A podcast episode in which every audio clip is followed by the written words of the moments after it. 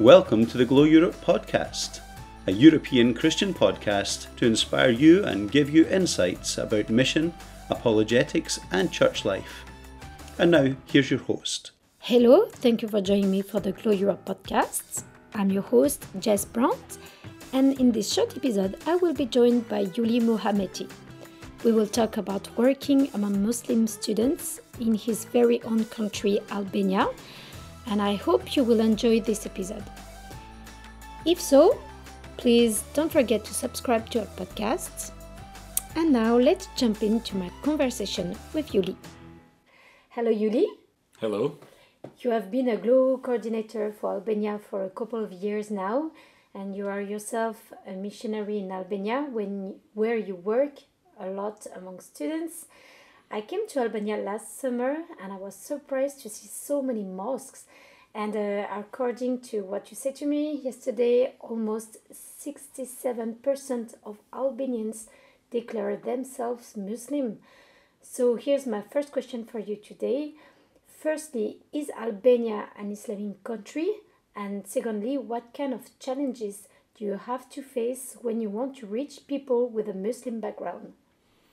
Oh, thank you for having me. The the the, the first thing uh, I I need to say it's uh, it's true there are a lot of mosques in Albania, and uh, it's true there is sixty seven percent of Albanian people that declare themselves Muslim, but Albania is not an Islamic country, because to to understand what does it mean to be to be Muslim, and to have a, an Islamic country are two different things, and uh, Albania it's a it's a Muslim country. The the but uh, in in general in our constitution we are not religion country. Okay, so what, what difference you make between being an Islamic country and a Muslim country? Uh, uh, Islam it's uh, it's not just a religion. It's a it's a way of living. So an Islamic country means that Islam is ruling in every area of the living in the country. So being an Islamic country is being you have the judiciary level, so Islamic Sharia law, and you have educational system that is Islamic educational system, and uh, you have the the mosque as the center of everything, Which is not the case in Albania. which is not the case in Albania. Uh, saying this, I should say that Albania is building the biggest mosque in the Central and Eastern Europe. Whoa. So that's Okay. that's that's the other thing. So Tirana, we we have a new mosque now, and uh, because they want to rule of what I was saying before, the mosque is uh, just across the parliament, right. and the parliament compared to the mosque looks like a tiny house. okay. It so- speaks for itself. Yes. So that's uh, that's about Albania and our culture. Uh, secondly, the, the the challenge of facing of reaching people. Uh, now I think the world is becoming small, and uh, young people are becoming one all over the world because of social medias, because of of the way of living. Uh, what we see is we see two category of uh, of of young of students. And it's the category that are very strong connected with their religion background, but know nothing about it. Mm. So when you talk to them, they will they will say they are Muslim, and when you say to them, "Are you are you keeping the five pillar of Islam?" and they will say no. So, but if if you read after that, Quran says if you don't keep that, you are not a Muslim. So it's easy. In this way, you open a conversation and uh, you start to share the truth. The idea of uh, of religion that's that's what keeps keeps the conversation open. They are open to talk about God. So this this is one category of of, uh, of young people, and uh, the second category of, young people is that they don't care about religion. My, my, my, my name is Juljan Muhameti. You said it at the beginning, and I come from a from a Muslim background, but my father has never been in, in, in a mosque in his life, and he has been more than I don't know ten times in church. So uh, this is the second category. Now this category is more difficult to reach out because uh, they say I'm a Muslim background and that close the conversation. Okay. I don't care about bit, God. a little bit like Catholic people in France and or or in Italy or, or in Italy. Yeah, or more more Catholic people I've seen like that has been in Czech Republic, for example. Okay, it's they more say a that tradition. more a tradition, but I don't care about God. I have my life. I have my Okay. my things to do.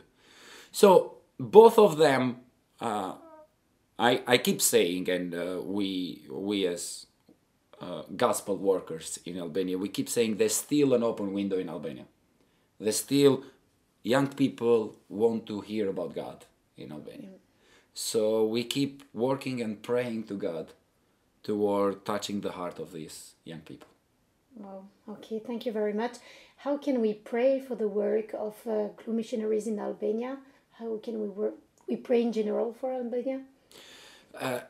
for the war for for the glow missionary in albania we are just in one city for the moment and we are two families uh, being together in partnership with glow uh, you you can pray that that uh, we can help as much as possible the local church to do church planting. That's our dream. We we want to see church planting in our city. We are a city of 250,000 people and there are only three evangelical churches.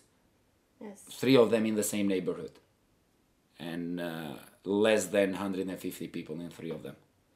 So it's a big city to be reached and uh, we have a vision to reach the city to reach every house with the gospel in the city so you can pray for this and uh, for albania in general uh, albania it's a young population culture it's uh, the average is under 28 still. So there are a lot of young people, but there is no hope.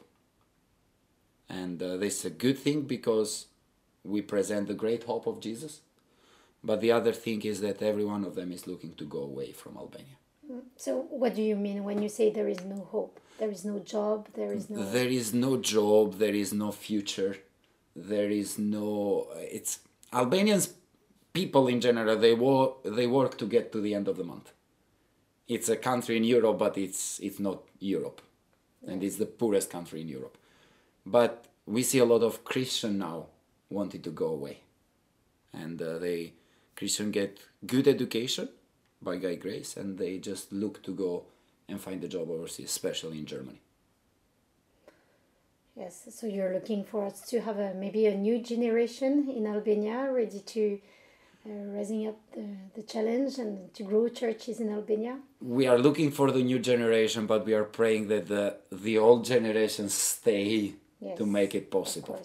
But yes, we are we are looking to a new generation that that looks like God is using it so far. Okay. Thank you very much, Yuli. It was very interesting. It was uh, very helpful to understand the situation in Albania. If there anything you didn't catch, if you have any comment or question, please contact us on social media Facebook, Instagram, Twitter, or you can even send us an email. I hope you find a lot of value in today's episode and don't forget to subscribe to our podcast if you don't want to miss the next episode.